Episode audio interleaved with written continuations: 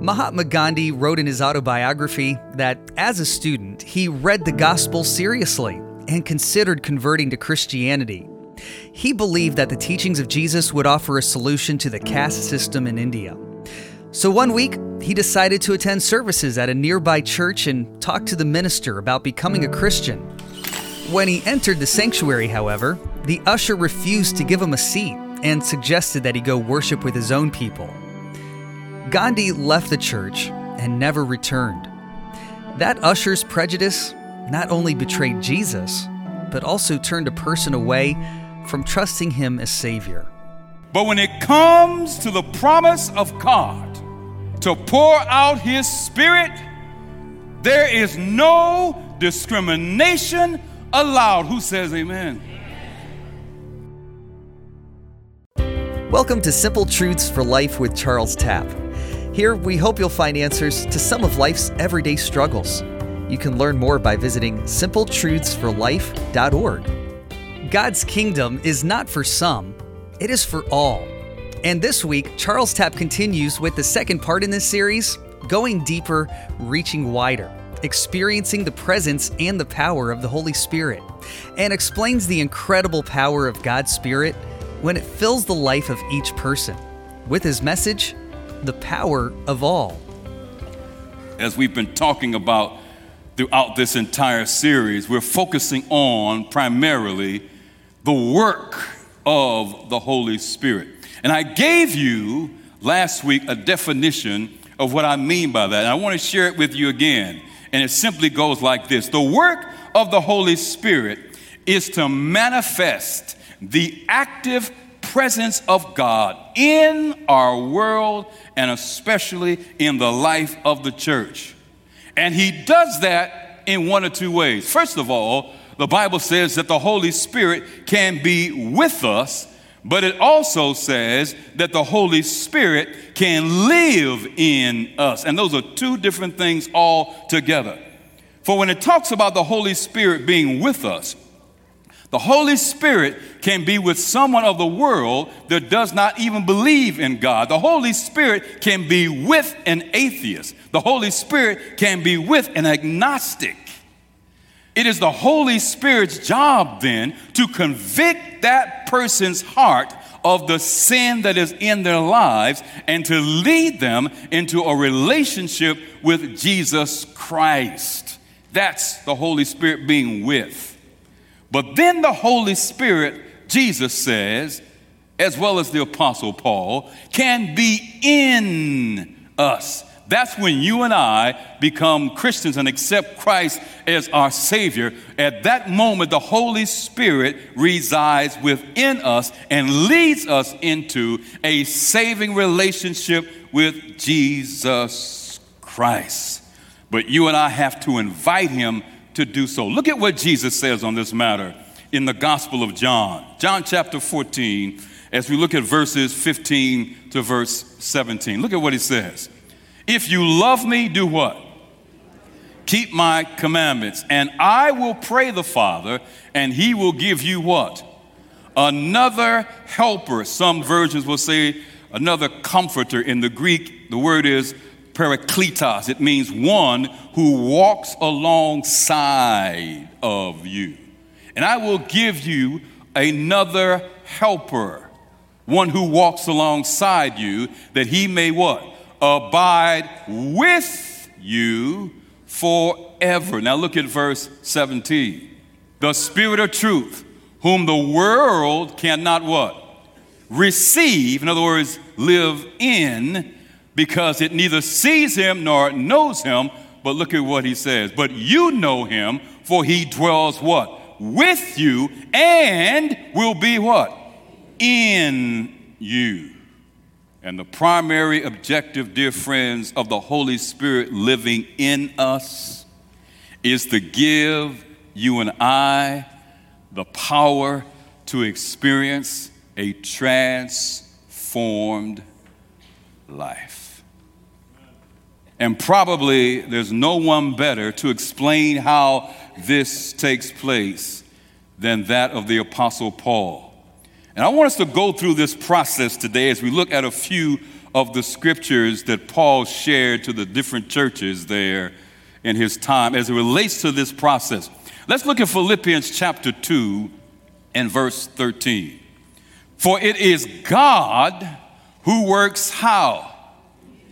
In you, both to do what? Will and to do his good pleasure. Just leave that there for a second. This is a twofold ministry of the Holy Spirit. First of all, Paul says it is the Holy Spirit who gives us the will, meaning gives you and I the desire to want to live a godly life.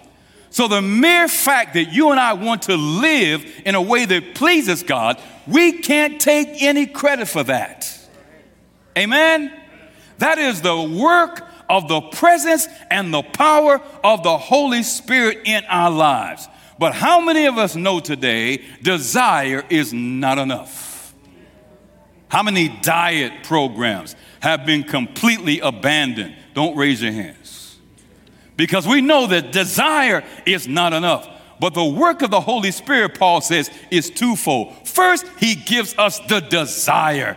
But then look at what he says to do his good pleasure. In other words, he gives us the desire to do, but he, then he gives us the power to do. Let's look at Ephesians chapter 3 and verse 20 as we continue on in this process of the work of the Holy Spirit. I love this one. He says, Now to him who is able to do what? Exceedingly abundantly above all that we what? Ask or think according to what? the power that is what? At work within us. What is Paul saying? You can't even begin to imagine the level or the magnitude of the work that the Holy Spirit can do in your life. Look at Philippians chapter 1 and verse 6. Listen to how he closes this whole thing off he says, talking to the believers at Philippi, he says, being confident of this very thing. What thing, Paul? That he who began what kind of work in you? A good work, a good work in you, in you, in you will do what? Complete it until the day of Jesus Christ. Who says amen to that? In other words, Paul is saying, whenever the Holy Spirit starts something in you, He will finish it if you allow Him to. God never starts anything that He's not already determined to finish. Can you imagine God creating the world and stopping on the third day? Or even on the sixth day? Whatever God starts, God completes, including the work in you and me to live a life that is victorious. But how does all this take place? I'm going to share something with you when I read it in preparation for this message. And I've read it before, but for some reason, it just resonated with me more than ever before. I want you to hold on to your seats now. Turn to the book of Romans, chapter 8, verses 10 and verse 11, talking about the Holy Spirit working in us. And Paul says, and if Christ is where? In you. And how can Christ be in us? The Holy Spirit. And if Christ is in you, the body is dead because of sin, but the spirit is life because of what? Righteousness. That's what the Holy Spirit produces within us. But look at verse 11. But if the spirit of Him, listen, don't miss this. But if the spirit of Him who did what? Who did what? Who raised Jesus from the dead dwells what? In you. He who raised Christ from the dead will also give life to your mortal bodies through his spirit again who dwells where in you do you understand what paul is saying do you understand the ramifications of his words can I make it any clearer than by saying this? That the power that raised Jesus from the dead lives in you and me. And you know why we're afraid to really grab onto that? It's because if that's true, then why aren't more of us as Christians more godly? Possessing this kind of power, but yet you look at our lives and we ask the question what's going on? It's because although the Holy Spirit lives in us, and I brought this point out fully last week, the reason why we do not possess His power as we should is because we are so full of ourselves. Paul made that point in his letter to young Timothy in 2 Timothy chapter 3 verses 1 to 5 and he said in the last days, you know, perilous times will come men shall be lovers of themselves more than lovers of God. And he closes it off in verse 5 by saying, It's because they have a form, an outward appearance of godliness, but they have no power. We have it down to a science, the outward appearance of possessing power. We know how to do that well, don't we? We even use the language that makes one think, oh, that person must have the Holy Spirit residing in them. But Paul says, be aware. They've got an outward appearance that they've got the power, but they don't have any power. And Paul tells young Timothy, stay away from them because they have form but no power. And here's the problem with us today in our, in our advanced world we think we should control everything. Newsflash we can't control the Holy Spirit. It is the Holy Spirit's job to control us. And the issue here, as I said last week, is not, Father, give me more of your Holy Spirit. Our real prayer should be, Father, make there less of me so you can have more of me. Because the question really isn't, do we have the Holy Spirit? The real question we need to ask ourselves today is Does the Holy Spirit have us? Jesus says, If you want the Spirit, Luke 11, 13, just ask. And I love how it reads in the original language. It says, Ask and, and keep on asking for his power.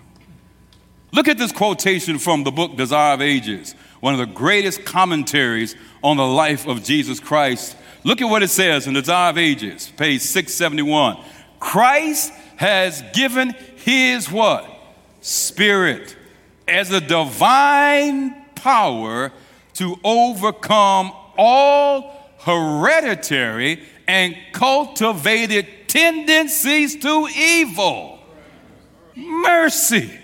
In other words, not just the stuff that I'm predisposed to that I was born with, but the stuff that I cultivate over time from hanging out with you. No, I'm just kidding. Isn't that what he's saying? Isn't what she's saying? Let's finish the quote. And to impress his character upon the church. We always talk about giving God the glory, don't we? Well, I want to give God the glory. Raise the roof, give God the glory. Do you know what that word means, glory? It means impact. It means form. It means if I take a piece of clay and I put my hand in it and press down on it, when I remove my hand, although you don't see my hand, you see the imprint of my hand. And if we're really giving God the glory, it's because the Holy Spirit is in us to the point that individuals don't see God, but when they look at us, they see the imprint of God in our lives. You and I have access to this divine power. If we would simply humble ourselves before God and ask God to empty us of ourselves so that we could receive the full unhindered, unbridled access of the Holy Spirit to invade every part of our lives. You're listening to Simple Truths for Life with Charles Tapp and his message, The Power of All. And if you're enjoying this message or you'd like to find others like it, you can find out more by visiting simpletruthsforlife.org. We'll conclude with the rest of his message right after this. I'm going to take a moment and just recommend that you breathe. Now, there are all kinds of breathing techniques that you can use. One is count to 10, you know, breathing in, count to 10, breathing out, kind of hold it in the middle, you know, breathing in His grace and breathing out His praise. Whatever you choose, breath is really important. And this time of year, you know, you may have a cold or you may have the flu and it's restricting your breathing, so you know just how important that is. God has given you that breath. In Acts, Paul wrote this The God who made the world and everything in it is the Lord of heaven heaven and earth, and does not live in temples built by hands, and he is not served by human hands, as if he needed anything, because he himself gives all men life and breath and everything else. And so take a moment and take a deep breath and stay encouraged. To get more encouraging content, go to WGTS919.com. This is Simple Truths for Life, and there is an amazing power God offers to everyone regardless of personal distinctions that might be used to discriminate against others. As he concludes his message, the power of all. You and I have access to this divine power. If we would simply humble ourselves before God and ask God to empty us of ourselves so that we could receive the full, unhindered, unbridled access of the Holy Spirit to invade every part of our lives. Which brings us to what, in my opinion, is one of the most amazing passages of Scripture as it relates to the presence and power of the Holy Spirit. Let's go back to the book of Joel. Joel chapter 2, as we look at verses 28, and we'll stop at verse 31. And it shall come to pass afterward that I will pour out my spirit upon what? All flesh. There's that word all again. Your sons and your daughters shall prophesy, your old men shall dream dreams, your young men shall do what? See visions. Verse 29. And also on my men servants and on my maid servants, I will pour out my spirit in those days. Verse 30.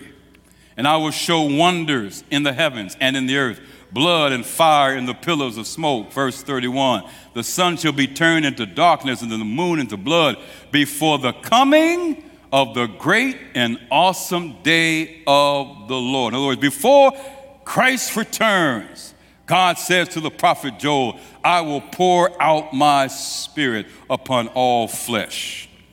And as the prophet is receiving this amazing promise from God. It is in the context of the background of a nation that is finally beginning to emerge from a long, dark, desolate path where they, including the prophet himself, were beginning to wonder, based on the circumstances they were in, if they would ever experience the presence of God again. And this is symbolic by an invasion of a swarm of locusts that were unleashed upon them with such horrific and destructive force that it began to rob the people of the hope of ever recovering. You see, they had experienced locusts before, but never anything of this magnitude. I don't know if you are familiar with locusts, if you've ever had locusts come around, but locusts get into your house. They will come through the crack. Did you know locusts can chew off the bark of a tree? And when they die, they give off such a revolting stench, their bodies begin to breed diseases like typhoid and, and other diseases. And I recently read where when a female locust lays her eggs, if she lays them in June, she will give birth to over 18 million living descendants of locusts by October. That puts things into a different perspective when you think about the plagues that came upon Egypt, doesn't it? And whenever something of this magnitude happens, whether it's with them or with us, the two things we begin to wonder. Number one, why is this happening? Number two, what is God going to do about it? And I'm here to tell you today that some of you have had locusts swarm into your lives. And they are destroying just about everything in sight.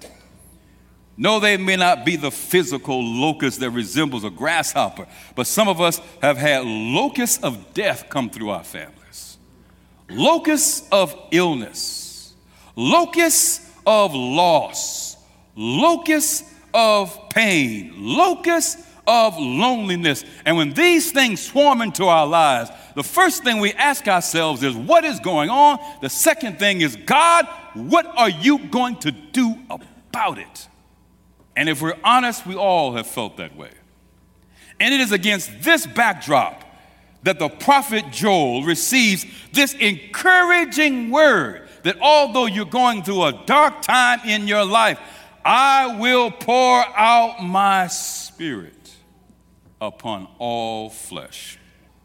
When you look at the majority of the Old Testament references to the, to the Spirit of God, is usually in reference to the Spirit of God coming upon an individual to perform a, a special task at a special time for a special people. But the picture that Joel gives here of receiving the Holy Spirit is that not of a drizzle of the Spirit, not even of a sprinkling of a Spirit.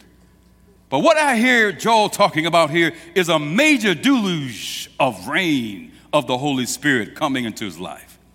And what I love about this promise of God's Spirit is that it is not, listen to me, it is not reserved for some, it is reserved for all. Listen, God makes it clear to the prophet Joel that when it comes to the gift of the presence and power of his Holy Spirit, there will be absolutely no discrimination allowed. And if you've ever felt the sting of discrimination in your life, either because of your race, your gender, your age, or your socioeconomic status, it is a painful and hurtful experience indeed.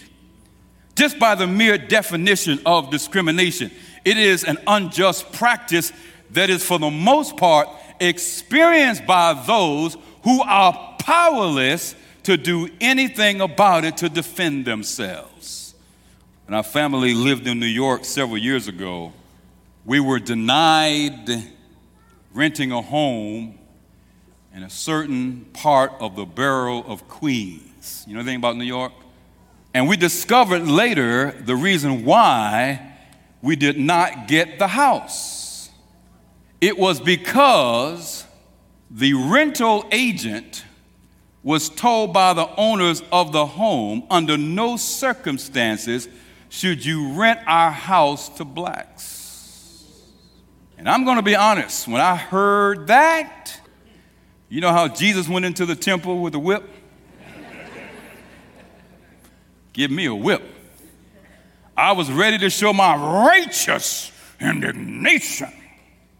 And what made this story so interesting is that the couple who owned the home were Jewish and the rental agent was Asian. But when it comes to the promise of God, to pour out his spirit, there is no discrimination allowed. Who says amen? amen?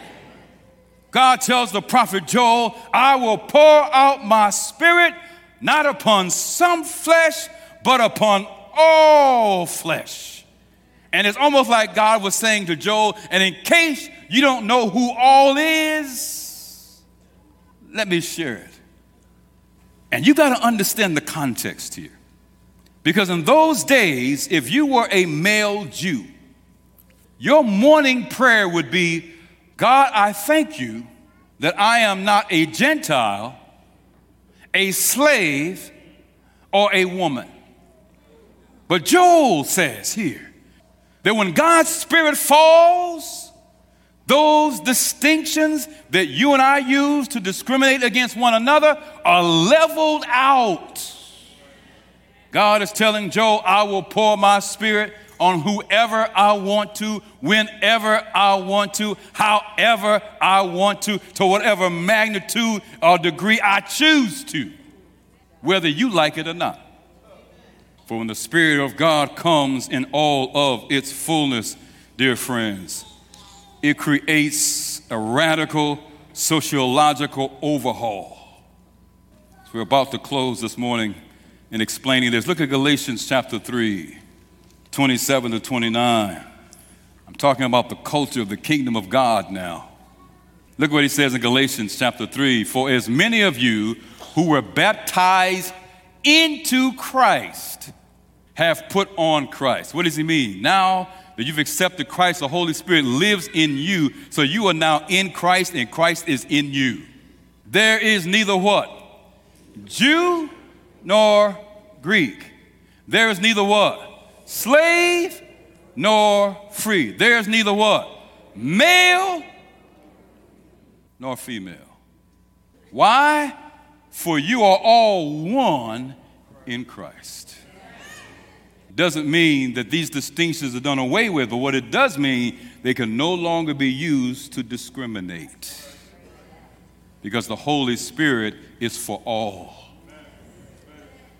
I want to end with this quotation by the author, Christian author Henry Blackaby. Some of you may have read his book, Experiencing God. He says, Will God ever ask you to do something you're not able to do? The answer is yes, all the time. All the time. It must be that way for God's glory and kingdom. Listen, if we function according to our ability alone, we get the glory. If we function according to the power of the Spirit within us, God gets the glory, the weight. He wants to reveal himself to what? A watching world. If the Spirit of God is in me, when people look at me, they should get an idea of who Jesus is. So, the question I ask myself, and I ask you today do others see Jesus in you?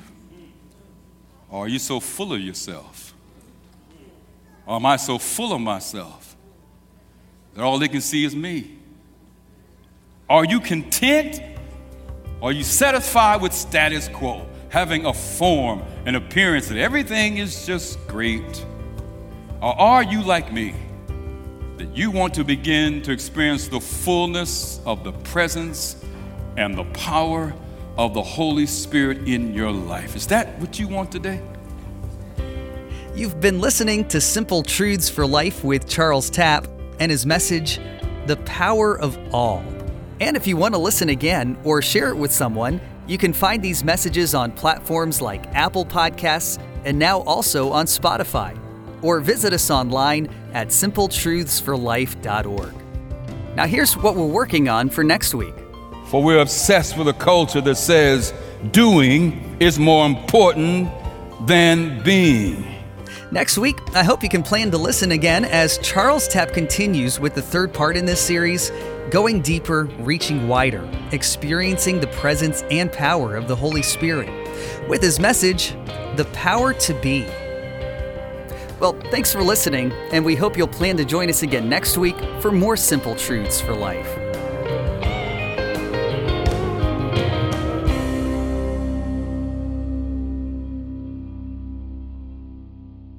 Jesus came here for you. no matter what your skin color is. Jesus came here for you if you're Republican, Democrat, neutral, don't know or don't care, or any political party. Jesus came for the far left and the far right, or if you're somewhere in between. Jesus came for the person who cut you off in traffic. Jesus came for the homeless, the poor, the middle class, and the rich. Jesus came for love. Love.